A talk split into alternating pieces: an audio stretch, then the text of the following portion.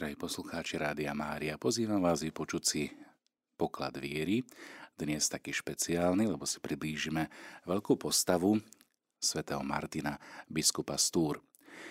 Ako predmet nám budú slúžiť pastierské listy dvoch pastierov slovenskej cirkvi, a to je dieceza na Spiši, Spiska kapitola, prvý pastierský list monsignora Františka Trstenského, no a potom si priblížime pastierský list nášho oca arcibiskupa monsignora Stanislava Zvolenského.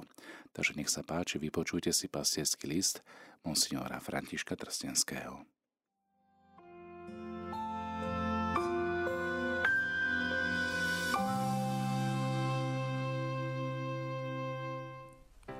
Drahí bratia a sestry, pri spomienke na svätého Martina Stúr, patróna našej diecézy, ktorú sme slávili teraz v sobotu, sa vám prihováram týmto listom prvýkrát ako váš diecézny biskup. Hneď v úvode ďakujem za všetky modlitby a obety, ako aj za prejavy ľudskej a duchovnej blízkosti, ktorými ma sprevádzate v mojej službe biskupa. Na Sveto Martinovi ma oslovuje, že nebol suchý teoretik – ale praktický kresťan.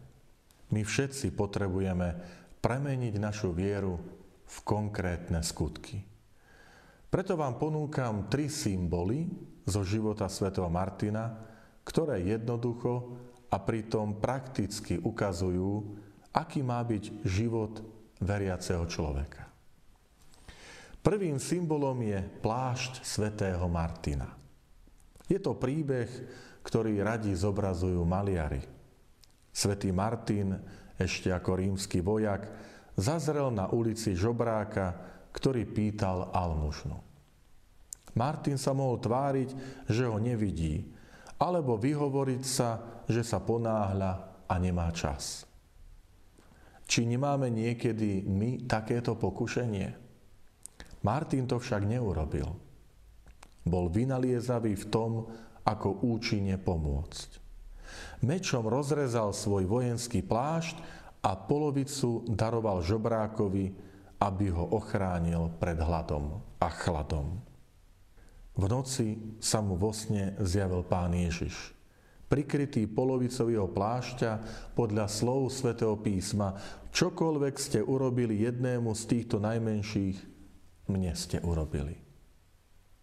Martinov plášť je symbolom ľudského spolucítenia, záujmu o dobro druhého človeka a lásky, ktorá je vynaliezavá.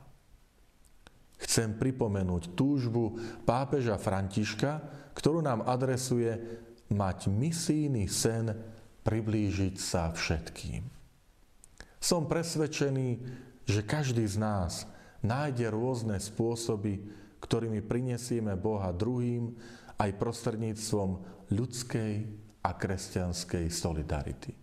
Prosím, nestaňme sa mrzutými a zamračenými kresťanmi, ale buďme vynaliezaví v prehlbovaní našej viery a lásky voči druhým. Druhým symbolom je Martinov biskupský pastorál, to znamená palica. Palica je pre pastiera dôležitá, lebo ňou bráni ovečky, ukazuje im smer, ale o palicu sa aj opiera. Otcovia a mami, starí rodičia, strážte vaše rodiny. Ukazujte svojim životom viery smer deťom a vnúčatám, aby vedeli, kam majú kráčať. Ale buďte im aj oporou. Strážte si vzťahy v rodinách, v susedstve, v škole a zamestnaní. Mladí ľudia, strážte a chránte si svoje vzťahy. A prosím, bránte aj církev. Prosím vás, milí bratia a sestry, buďte oporou a pomocou aj pre nás, kňazov. Niekedy stačí jednoduché a milé slovo povzbudenia, ktoré kňaza motivuje k ďalšej práci pre dobro svojich farníkov. Tretím symbolom je už spomenutý Martinov meč. Ten som vložil aj do svojho biskupského erbu. Meč je symbolom Božieho slova, o ktorom hovorí novozákonný list Hebrejom, že je účinné a ostrejšie ako každý dvojsečný meč. Pozbudzujem vás nielen k čítaniu svätého písma, ale vôbec k duchovnému životu. Urobte si krátky test. Ak má týždeň 10 080 minút, koľko z nich venujete vzťahu s Bohom? A teraz si odpovedzte pravdivo, koľko minút, možno hodín, v týždni venujete sledovaniu televízie, mobilu alebo svojim záľubám. Modlitba, Svetá Omša, sviatosti, Sveté písmo má moc premieňať naše srdcia a naše vzťahy k lepšiemu. Pamätajte na to, že hodnoty, ktorých sa pridržiavame, držia aj nás. Premýšľajme, aký hodnot sa držíme my. Keď príde do života skúška alebo kríza, či nás tieto hodnoty skutočne podržia. Podrží ťa mobil alebo obľúbený seriál v televízii? Ja na to odpovedám, podrží ťa tvoja viera v Boha. Nemecký katolícky kňaz Lothar Zenetti to vyjadril výstižne týmito slovami.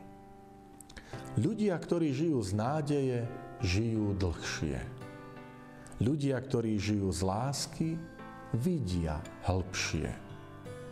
Ľudia, ktorí žijú z viery, vidia všetko v inom svetle.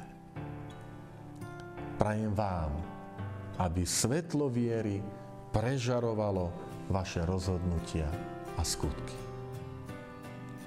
Milí bratia a sestry, ďakujem, že neprestávate milovať Krista a církev. Ste trvalo v mojich modlitbách a obetách a prosím, modlite sa za mňa. Váš biskup František.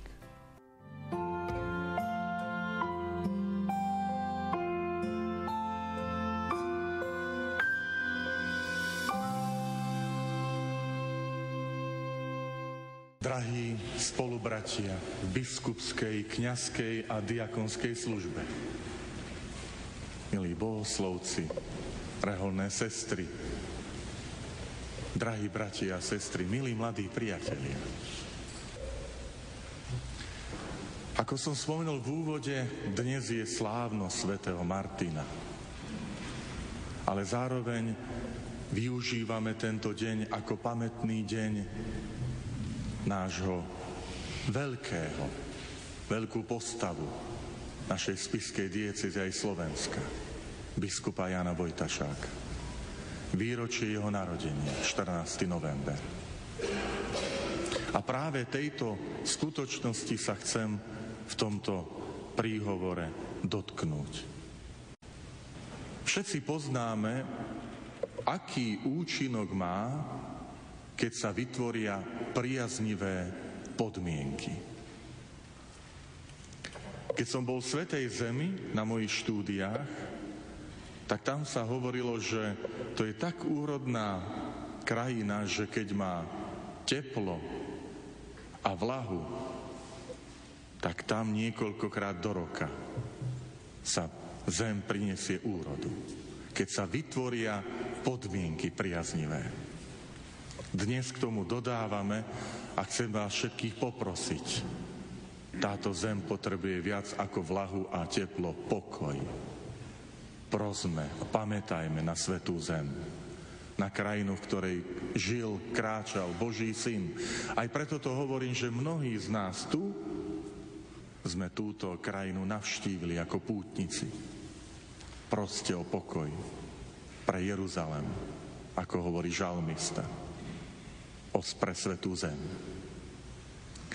Keď sa vytvoria priaznivé podmienky, tak dokáže človek rozvinúť svoj talent. Poznajú to športovci. Aj na Slovensku sa veľakrát hovorí, že vďaka tomu, že sa vytvorili priaznivé podmienky aj Slovensko má šikovných športovcov alebo umelcov, odborníkov, vedcov. To vytvorenie priaznivých podmienok je dôležité. Spomínam to preto, že pri živote biskupa Jana Vojtašáka, dnes je teda pamätný deň toho narodenia, chcem práve toto vyzdvihnúť. Že prostredie, do ktorého on sa narodil, v tej obci Zakamenné na Orave, rodina mu vytvorila priaznivé podmienky.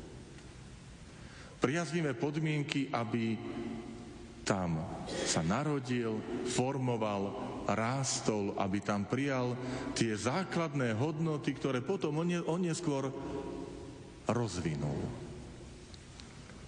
A chcem poukázať na tri také hodnoty, ktoré vďaka tomu priaznivému prostrediu sa v ňom rozvinuli. Prostredie Oravy, jeho rodiny, mu dalo zbožnosť.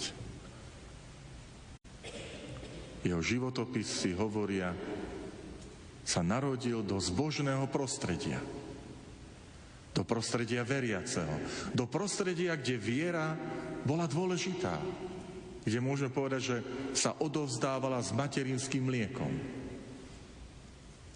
Bola prirodzenou súčasťou jeho života. Bolo prirodzené, že videl svojich rodičov sa modliť, že videl otca, mamu na kolenách, že videl ich prežehnať sa. Bolo prirodzené, že títo rodičia mu odovzdávali morálne hodnoty, zásady. Bral ich tak prirodzene, lebo ich videl v tom svojom prostredí, ako čosi samozrejmé. A tak aj vás, ktorí ste merali cestu, tri autobusy zo Zakameného, spolu so svojím pánom farárom, pánom kaplánom, chcem pozbudiť, aby nadalej aj v tomto rodisku vášho, nášho biskupa Vojtašáka, ale aj my ostatní sme vytvárali priaznivé podmienky pre zbožnosť, pre vieru. Viera môže sa ujať aj najmä vtedy, keď jej vytvoríme priaznivé podmienky. Keď vytvoríme prostredie, kde zbožnosť, kde viera v Boha je čosi samozrejme, prirodzené, nič zvláštne. Áno, som veriaci človek, nehambím sa za to, žijem svoju vieru, lebo ma to naplňa pokojom, naplňa ma to radosťou. Som veriaci človek a žijem svoju vieru. Druhý dar, ktorý mu to priaznivé prostredie dalo v rodine, bolo dar pracovitosti. Biskup Vojtašák aj ako mladý človek, ale potom aj keď životopisom čítal ako kňaz, kaplán a prechodil tie kaplánske miesta naozaj mnohé, a potom aj ako farár a biskup bol veľmi pracovitý. Ale on, on to nedostal pri kňazskej alebo biskupskej vysviacke, že dovtedy zahálal a potom sa stal zrazu pracovitý. To bolo vďaka prostrediu, do ktorého sa narodil a vyrastal rodine, ktorá ho naučila úcte k práci. K pracovitosti. Pracovitosti, ktorá nehľadá kľúčky. Pracovitosti, ktorá nehľadá, ako si to zjednodušiť. Mladí priatelia, ktorí ste tu, viete, že keď si hľadáme prostriedky, ako si to zľahčiť aj v škole, Možno v škole sa nám to podarí, ale potom nám to v živote chýba. Aké dôležité je mať priaznivé podmienky, ktoré aj náš národ, aj spoločnosť vedia k poctivosti. Nie ku korupcii, nie k úplatkom, ale k pracovitosti.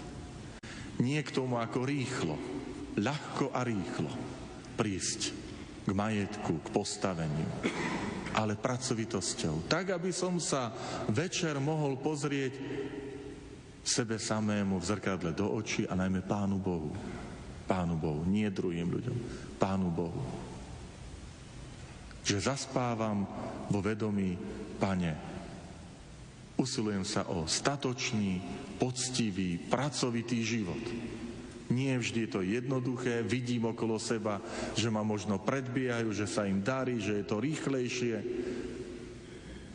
ale chcem zaspávať spokojným svedomím.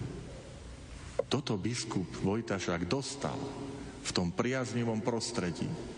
Veľký vzťah ku pracovitosti, ktorá nehľadá kľúčky, ale ktorá ide v tom hľadaní Božej vôle. A tretí dar, ktorý dostal, to je láska k ľuďom. Rodina ho naučila nielen ja a nikto iný, alebo ja a Boh, ale rodina a prostredie, v ktorej sa narodila, vyrastala, naučila láske k blížnemu. Láska k blížnemu, ktorá nie je len ja a môj rodinný príbuzný alebo moji známi ale naozaj tá láska, ktorú nám ukazuje Ježiš Kristus. A kto je môj blížny?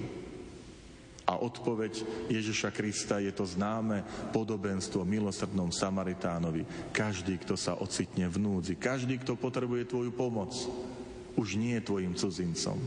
Pre teba cudzinec. Už je tvoj blížny. A keď ďalej potom pozeráme jeho život, ako mladého muža, ako bohoslovca, kniaza, biskupa, potom vo väzení trpiteľa pre vieru, on sa vyznačoval veľkou láskou k blížnemu. Dokonca láskou k tým, ktorí mu ubližovali. Sú svedectvá, ktoré hovoria vo väzení, ako ho, ako ho týrali. Starca posmievali, ponižovali proti všetkým ľudským základným právam. A on to s pokorou znášal a miloval blížneho, miloval aj tých, ktorí mu ubližujú.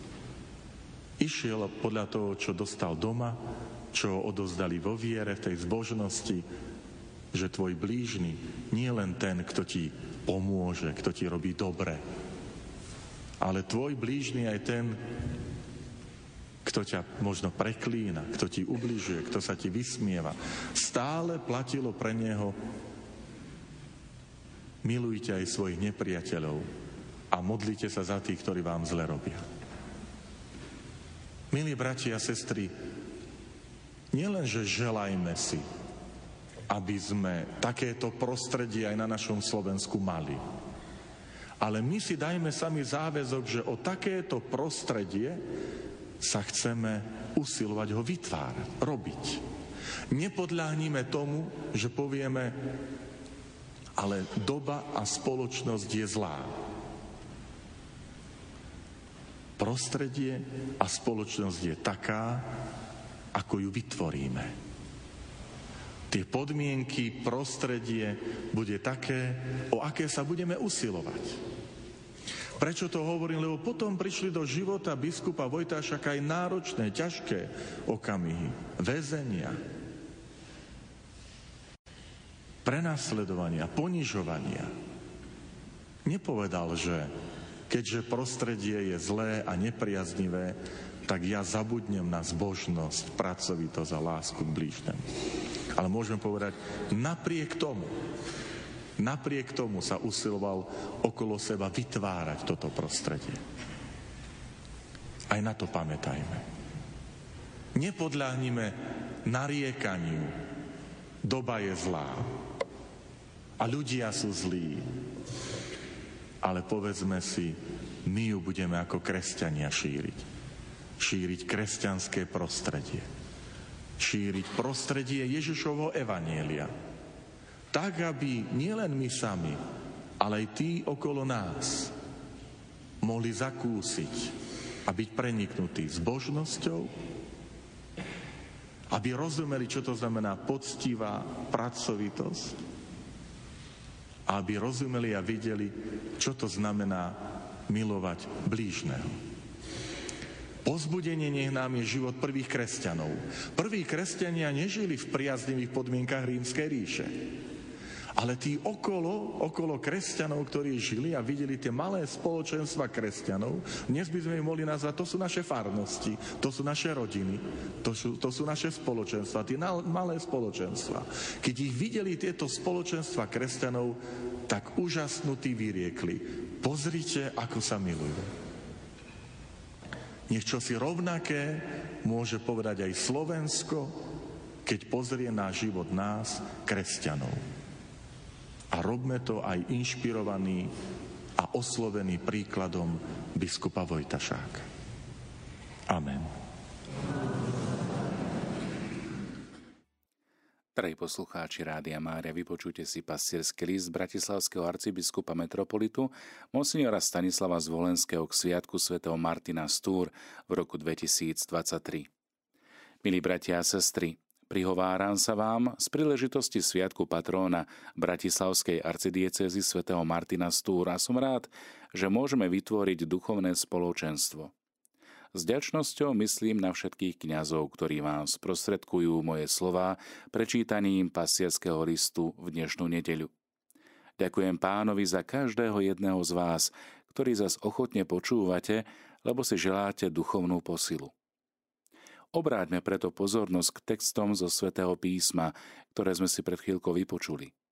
Biblické čítania nás dnes pozývajú, aby sme uvažovali o väčšnom živote – živote, ktorý vyplýva z jestovania nášho láskavého nebeského Otca. Vy sami viete, že v tejto téme je jasný rozdiel medzi veriacimi a neveriacimi, čiže dalo by sa povedať medzi tými, ktorí majú nádej a tými, ktorí nemajú nádej na jestovanie po telesnej smrti. Počuli sme, že svätý Pavol napísal veriacim Solúne. Nechceme, bratia, aby ste nevedeli, ako je to so zosnulými, aby ste sa nezarmucovali ako ostatní, čo nemajú nádej. Viera, že náš pán zomrel a stal z mŕtvych, predstavuje rozhodnujúci zlom aj v otázke nádeje na väčší život. Situáciu kresťanov pred prijatím Evanielia a teda pred prijatím posolstva o pánovom zmrtvých staní vyjadril svätý apoštol Pavol v najnom mieste aj týmito slovami. V tom čase ste boli bez Krista, bez nádeje a bez Boha na svete. List Efezanom, 2. kapitola, 12. verš. Náboženstvo Grékov či rímske pohánske kulty a mýty nedokázali objasniť tajomstvo smrti a tak prevládajúcu mienku spoločnosti v časoch svätého Pavla vyjadroval aj staroveký latinský náhrobný nápis In nihil ab nihilo quam cito recidimus, čo v preklade znamená ako rýchlo padáme z ničoty do ničoty. Drahí bratia a sestry, ak stratíme vedomie Božej blízkosti, ak odstránime Krista, spoločnosť vždy znovu a znovu upadne do prázdnoty a temnoty vlastnej zloby. A to sa odráža aj v prejavoch súčasného myslenia mnohých ľudí, ktorí žijú svoj život bez objektívneho zmyslu, nasmerovania alebo bez skutočných hodnôt. V úrivku z Evanielia sme počuli aj známe podobenstvo o desiatich pannách, ktoré boli pozvané na svadobnú hostinu. Tieto mladé osoby pozvané na svadbu sú obrazom pozvania do nebeského kráľovstva, čiže do väčšného života, ktoré platí pre všetkých. V obraznom rozprávaní pána Ježiša v určitom momente z tých desiatich panien päť vstúpi do sály na svadobnú hostinu, lebo v čase príchodu ženícha mali dostatok oleja vo svojich lampách. Zostávajúcich 5 osôb, ktoré sú označené ako nerozumné, tie sa nedostali do svadobnej miestnosti, lebo neboli pripravené, čiže nemali vo svojich lampách dostatok oleja. Akú skutočnosť zobrazuje v rozprávaní onen olej, ktorý je nevyhnutný na to, aby sme boli pripustení na svadobnú hostinu? Svetý Augustín a aj iní duchovní autori od najstarších čias v ňom vidia obraz lásky, ktorá sa nedá kúpiť, ale ktorá sa príjma ako dar. Uchováva sa v srdci a uskutočňuje sa v skutkoch. Pravá životná múdrosť tak spočíva v tom, že využijeme svoj pozemský život na konanie skutkov milosrdnej lásky, pretože po smrti to už nebude možné. Keď budeme hodnotení Božím súdom, budeme posúdení na základe lásky, ako sme ju uskutočňovali počas pozemského života. Pán Ježiš na inom mieste hovorí Čokoľvek ste urobili jednému z týchto mojich najmenších bratov, mne ste urobili. A táto pravá láska je darom nášho pána, ktorý do nášho srdca a svedomia posiela svojho Ducha Svetého. Kto uverí v Boha lásku, nosí v sebe nepremožiteľnú nádej ako lampu, s jej pomocou prejde aj cez noc smrti a dosiahne veľkú slávnosť života v Božom domove.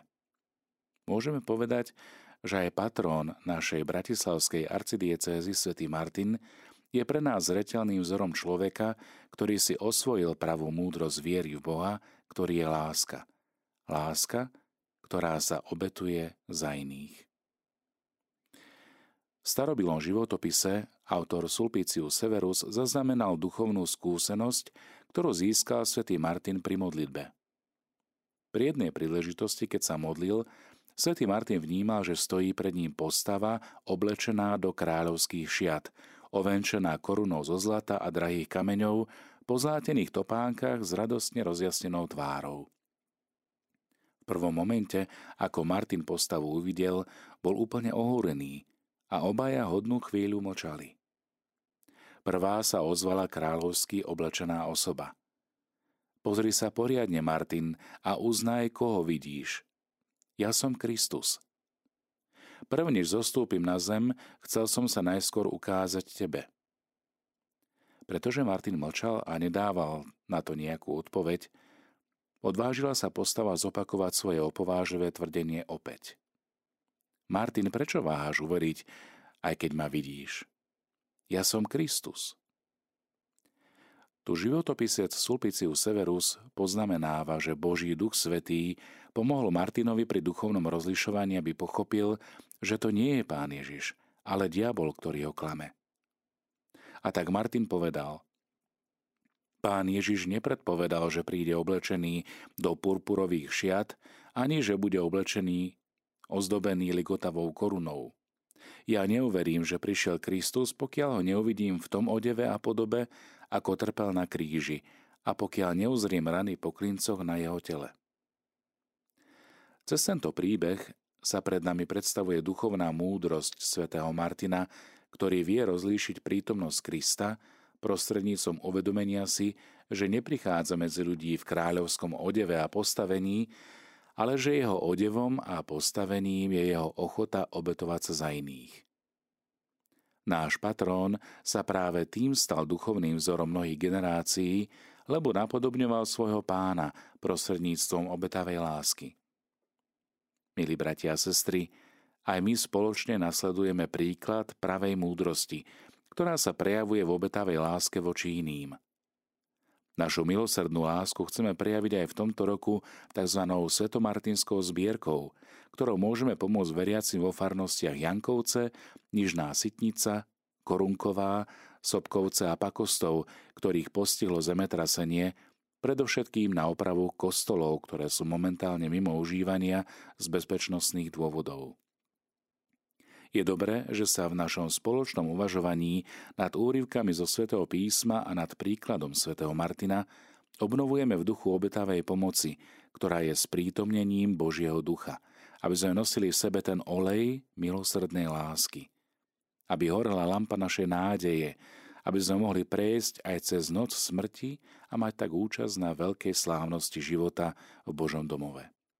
K tomu vám všetkým žehnám mene Otca i Syna Ducha Svetého. Podpísaný monsignor Stanislav Zvolenský, bratislavský arcibiskup metropolita.